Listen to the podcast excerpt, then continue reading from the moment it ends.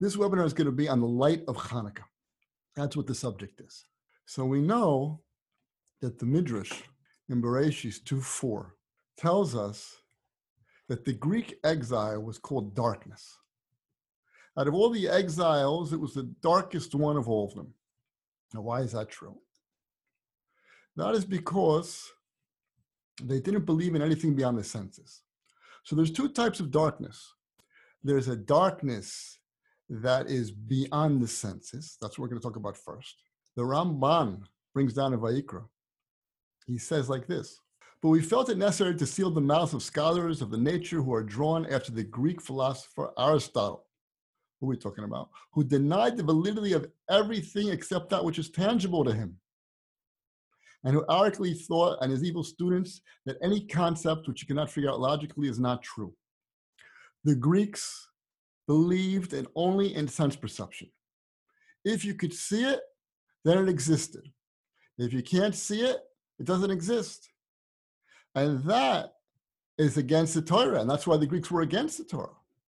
Like it says, the Rambam in the Halachas of Hanukkah, chapter 3, Halacha 1, says in the era of the Second Temple, the Greek kingdom issued decrees against the Jewish people, attempting to nullify their faith and refusing them to allow to observe the Torah and the commandments. The Greeks came against us because they didn't believe in anything beyond sense perception. And the entire Torah, uh, the entire Torah, but many parts of the Torah are based on things that we can't see. For example, the Maharal explains that the next world which the Jews believe in. Many people ask me, many times, a lot of people ask me, do the Jews believe in the next world? It's kind of a silly question to me, but to them, it's a real question. And uh, of course, we believe in the next world. So why is it not written in the Torah? Why is the next world not written in the Torah? That's because the next world is so far beyond our comprehension that it's not applicable to write it inside the Torah. There's no point in writing in the Torah because we want to understand what it meant. So therefore, and the Greeks did not believe in anything beyond sense perception. And that's why they wanted to come against us. They did not want to uh, have the Torah around because it went against what they believed. So that's one type of darkness. But there's another type of darkness, and that's the darkness beyond consciousness. For example, Rav Dessler says, the deeper aspects of ourselves can only be approached indirectly. We cannot get into our subconscious. We cannot get into our kishkas. We can try and we can work on ourselves. Obviously, over time, little by little, we start to reveal who we really are to ourselves. But really, we don't have access, direct access to the subconscious. And he brings down Rav Yitzhak Salanter, who brings that unbelievable example you have a teacher, a rabbi, who has a student and a son. The student is an unbelievable student. Maybe he's going to be the next Gadol Hador. And the son is not doing so well. But in the middle of the night, they say there's a fire in the dormitories. And they wake up the Rebbe. And the Rebbe says, Please save my son. That's his reaction. That's his gut reaction. Why? Because even though he loves his student, in theory, more than his son because he knows his student's going to be the next Gadol Hador. His student's going to be unbelievable, and his son's not going to be anybody. But still, in his subconscious, he well, loves his son, so he's going to react with his subconscious. We we react with our subconscious. That's who we really are. But in order to do tshuva shlema, in order for a person to really come back to God, he has to go all the way down into his subconscious. He has to be completely and absolutely conscious in order to really become a pure person and to, be, to become a better person. So this is what it says in the Gemara, and this is what Dessler brings. He says, it would have been more pleasant for a person not been created. There's a machlokis, Beis Hillel and Beis Shammai, whether man should not been created. Maybe he should have been created, maybe not. Why not? Because he's not going to be successful. 95% of the people in the world are not successful. They're not tzaddikim, Gedolei Torah, great in Torah. They're not scholars. They're regular people. They weren't successful at the level that the Torah demands them to be successful. So therefore, in theory, you would think maybe it's better not to create people. They're just going to fail. What does the Gemara say? But now that they've been created, let him search his past deeds, discover what his sins are, and let him examine his deeds. Let him check himself. Out. Okay, we've been created. Here we are.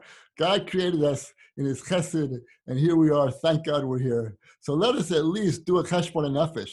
Let us at least check out what we're doing with our lives, what we did with our lives, and what we did yesterday, and what we're going to do tomorrow, and think about these things in order to be successful.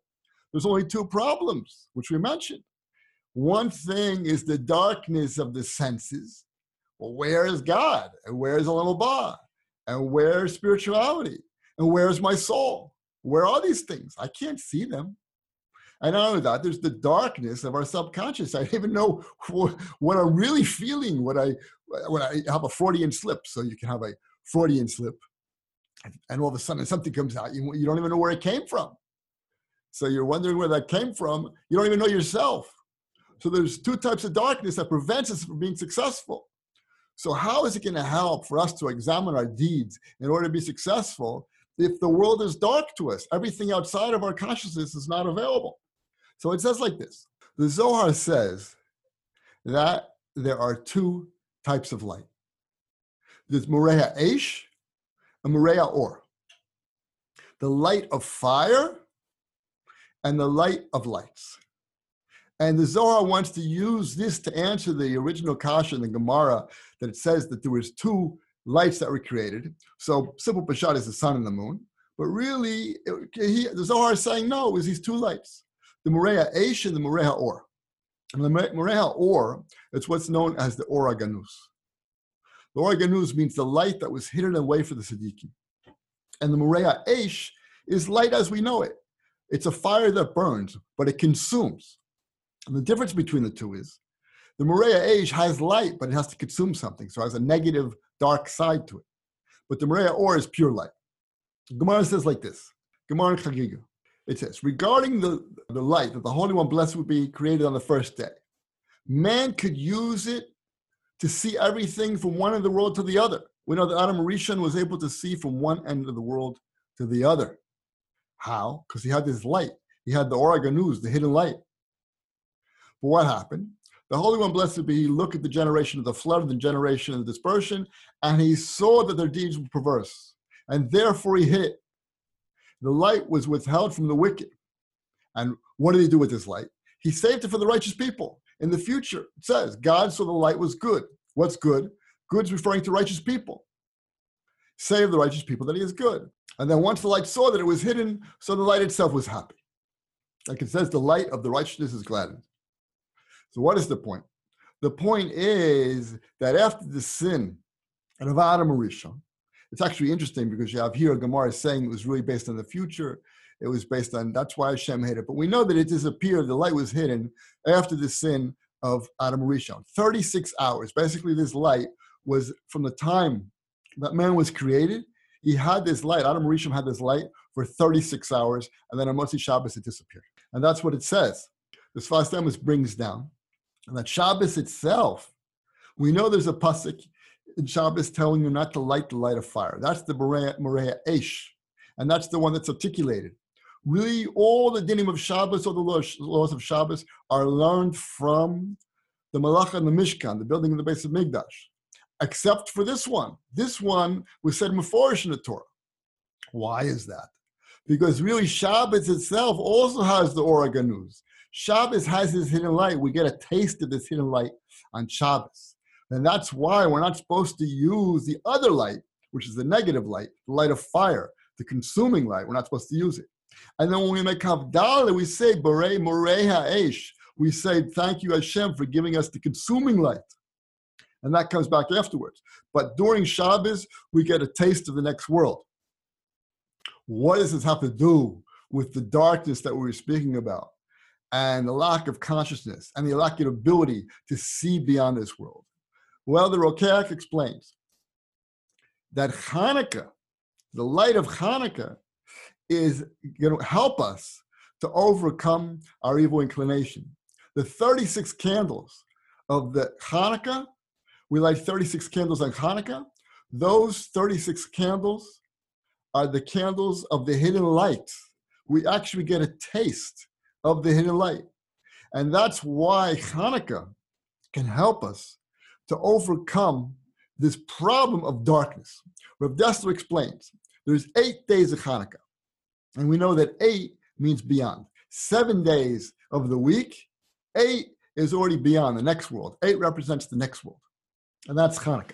Hanukkah has the ability to to jump us into the next world, to give us the ability to see the next world, to give us the ability to comprehend something beyond our senses, something beyond our consciousness. And not only that, it says in Shmos on 2531, the menorah itself, the Pasuk said, the verse that tells us, and you shall make a menorah, menorah of pure gold. The menorah shall be hammered, its base, its stem, all the different parts of the menorah. So Rashi explains there. Why does it say, and it should be done by itself? The pasuk says, "You shall make a menorah pure God." Of a sisa menorah zav. You know, they, don't translate it properly. Huh? It says the it was made by itself, vasisa menorah. So Rashi says there, since Moses found it difficult, he couldn't figure out how to do it. The Holy One, blessed be, had to say, just throw the gold into the fire, and the menorah came out by itself. That's exactly what happened. The menorah itself comes from beyond this world. Even on the 49th level of being of understanding, Moshe Rabbeinu couldn't understand. He had to, it had to come from beyond. The menorah itself comes from beyond. So that's a similar idea. We see the Hanukkah, which represents the menorah in the Beis HaMikdash. That, that menorah comes from beyond this world, and the light that's coming from it is also coming from beyond this world. So I want to explain a little bit further. It's just like this. Nothing in nature is square. There's no natural phenomenon, there's nothing square. But there is many things that are round. In our world, our world is basically round. The planets are round, the sun is round, the, the, the cycle of the seasons goes round and round. Time is round. We live in a round world. And we don't have anything square. What does this have to do with what I'm talking about? Well, it happens to be there are certain things that are square in this world. What are they? mitzvot. A talis is square, and tefillin are square, and a mezuzah is square. So, what does it have to do with the tea in China? When we know that the world was created with the hay, our world that we live in, Olam Haba was with a yud, our world is with the hay, inside of a square. Gemara Menachos 29b says, and why was this world created with a hay? Because the hay represents a place where someone can walk in and walk out. If anyone wishes to leave, he can leave. What does it mean? If he wants to sin, you go ahead. It's a free place. It's a free world. Hashem made the world where anybody can do any sin he wants. That's like going out of the bottom of the hay. Once he goes out of the bottom of the hay, so how does he get back in? Well, there's a little door up on the side of the hay, on the left hand side there. He can climb back up and go into the world through that door on the left hand side. That's what it says. What is the reason why the hay is suspended? That if he returns to repentance, it can bring him back through that opening. And therefore, it comes out like this that our world is inside of a square. And why are those mitzvahs coming, those square mitzvahs coming to tell us, to influence us? To influence us, influence from outside of our world, from outside of our senses, from outside of our consciousness. Tzitzits, square tzitzits, square tefillin, square mezuzah. And the mezuzah goes on a square door. On the mezuzah, you have to have a mashkef. You have to have on top a mashkef. There has to be a square door. Those things that are square, they are going to influence. They're going to be an influence from the outside. Like here's an example what I'm talking about. The world of chokhmah.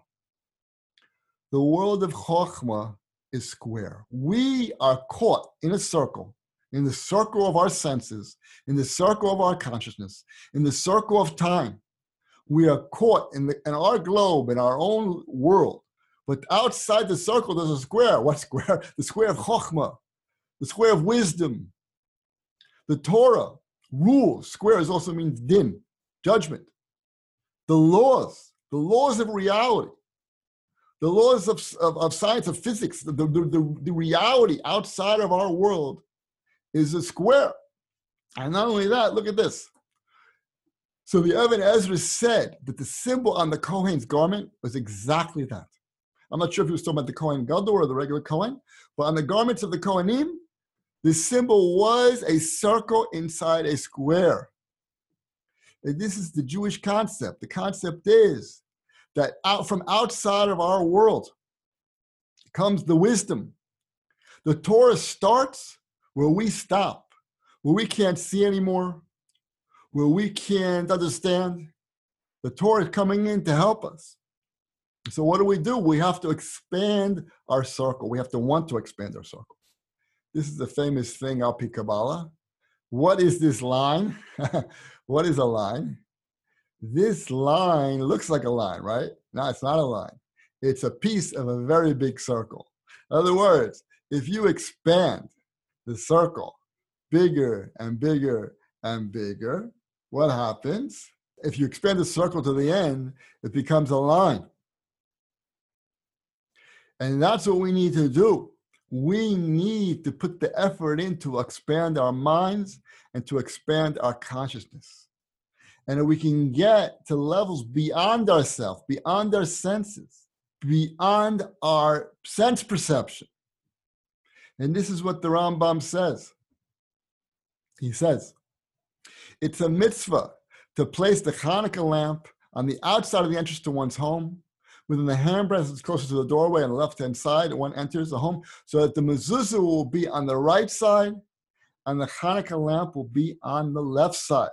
Well, it happens to be the door is square. The menorah also is put on the side of the door, on a square door, to remind us that the light that's coming from the menorah is coming from another world, from another level of reality. The light that's coming from the menorah is coming from Hashem. That's where the Torah is coming from.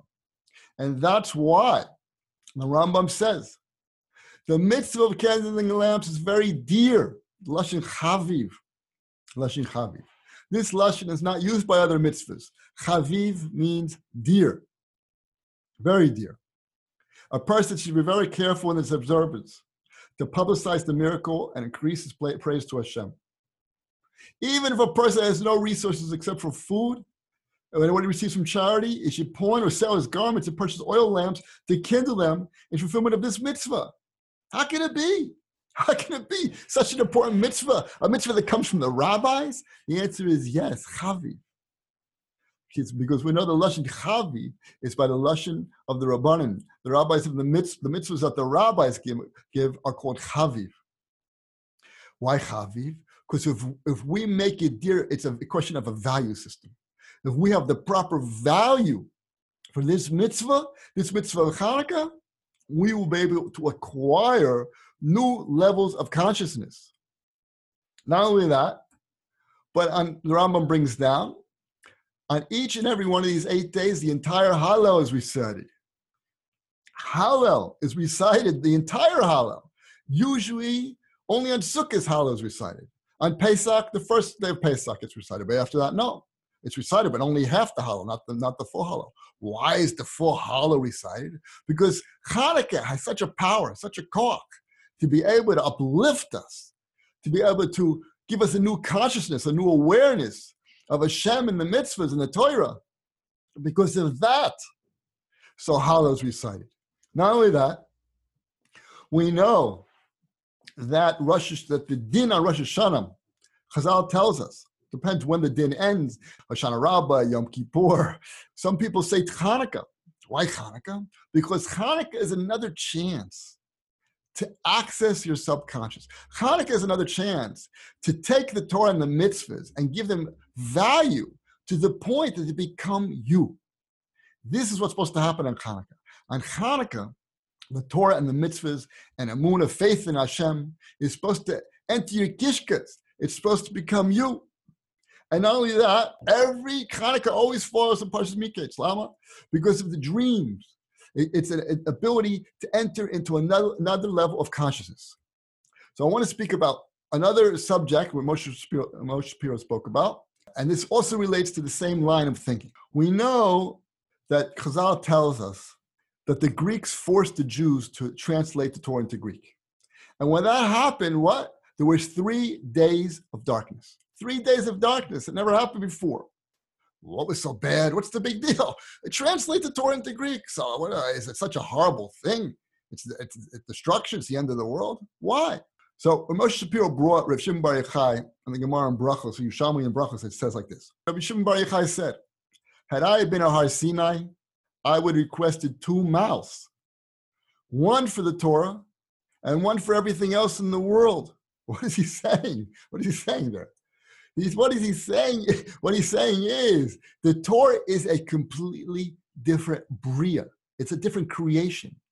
It's out, comes from outside of our world, outside of the circle. It comes from outer space. It comes from Hashem.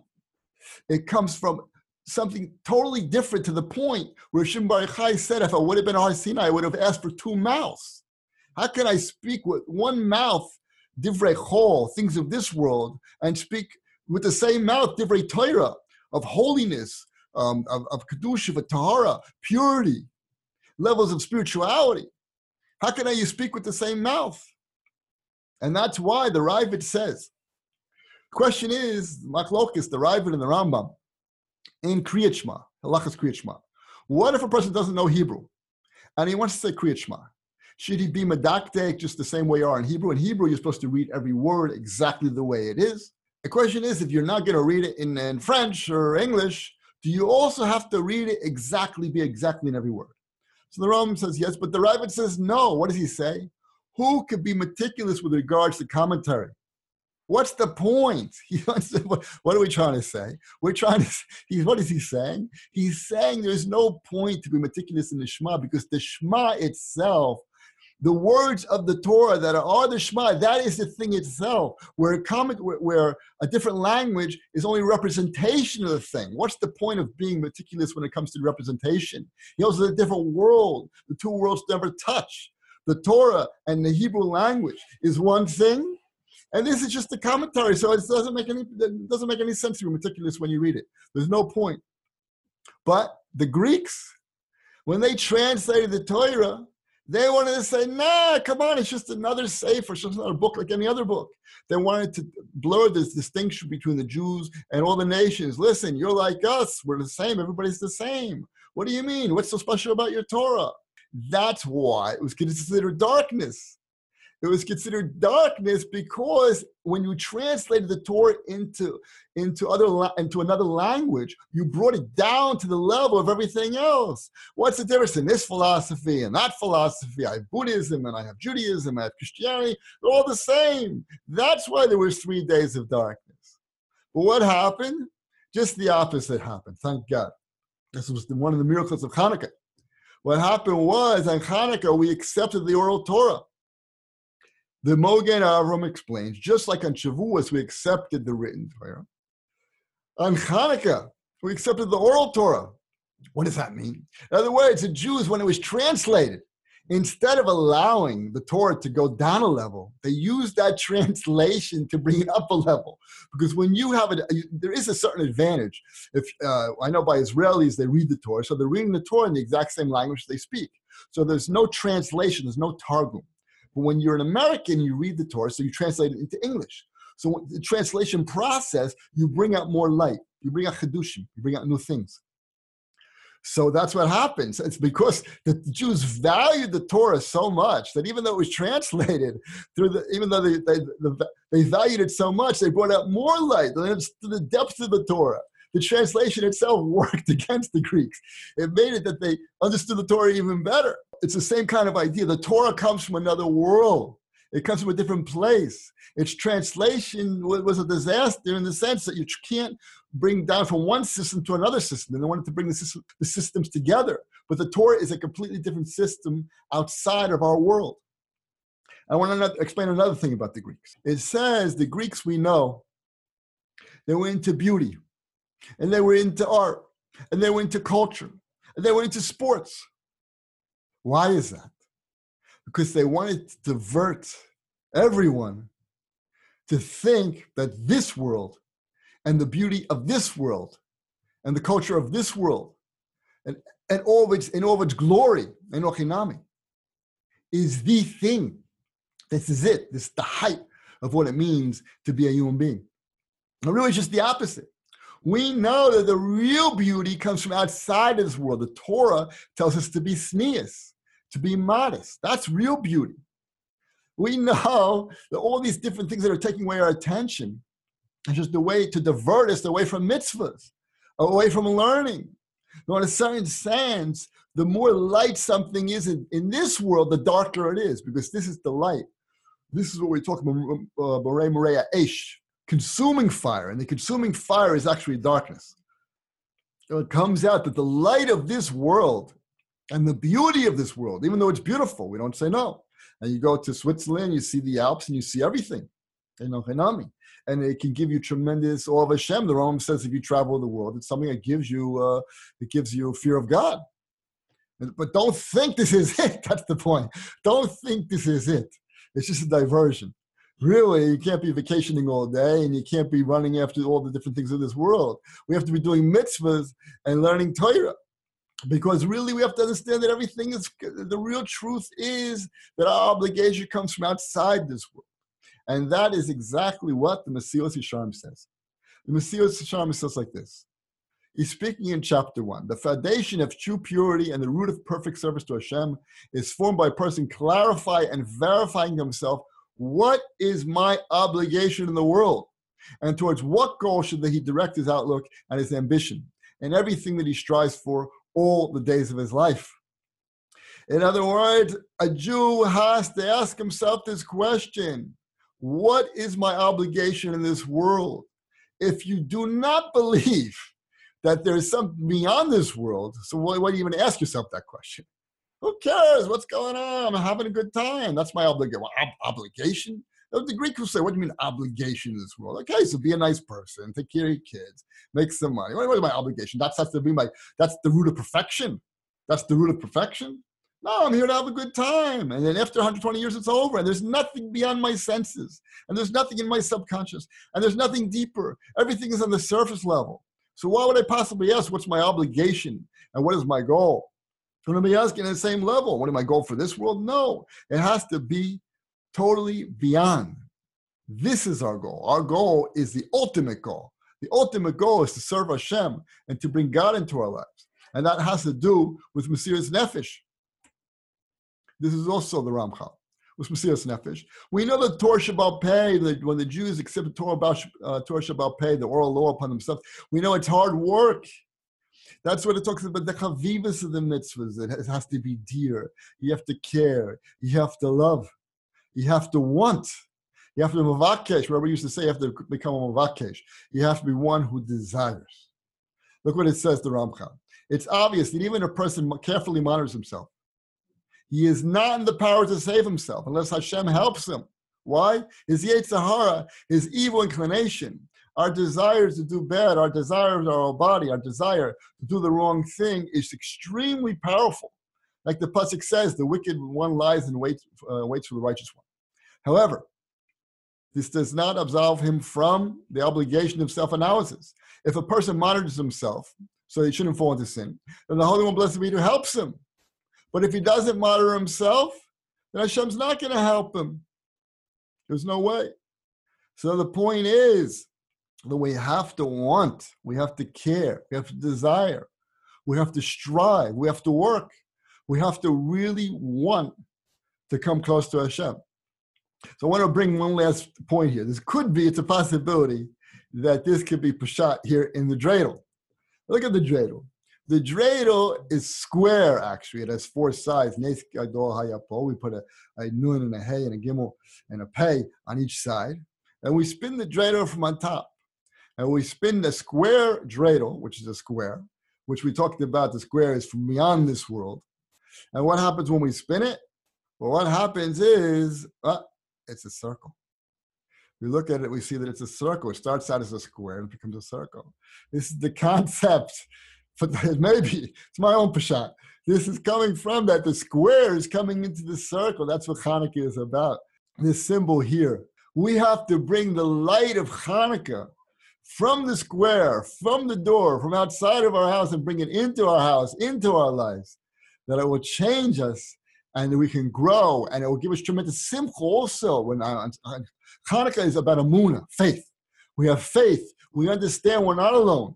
It's true, if you would think about it for a moment, you would say, well, wait a second, the world is spinning at 100,000 miles an hour. Who's not going to crash?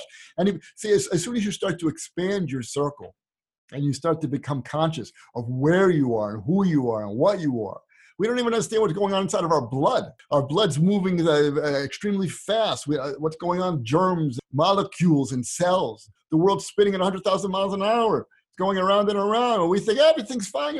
I'm just thinking about my little Daled Amos. I'm stuck in my little circle. But as soon as we start to expand, so our mind expands. So then at that point, we have to have emunah We have to realize there's Borei Olam, There's a master of the universe. And he is outside of our world. And in Hanukkah, we can get a glimpse of the Master of the universe and the Torah and the mitzvahs, and everyone should have a great Hanukkah. Thank you for listening. To get more enthusiasm for your Judaism, become a free member at globalyeshiva.com.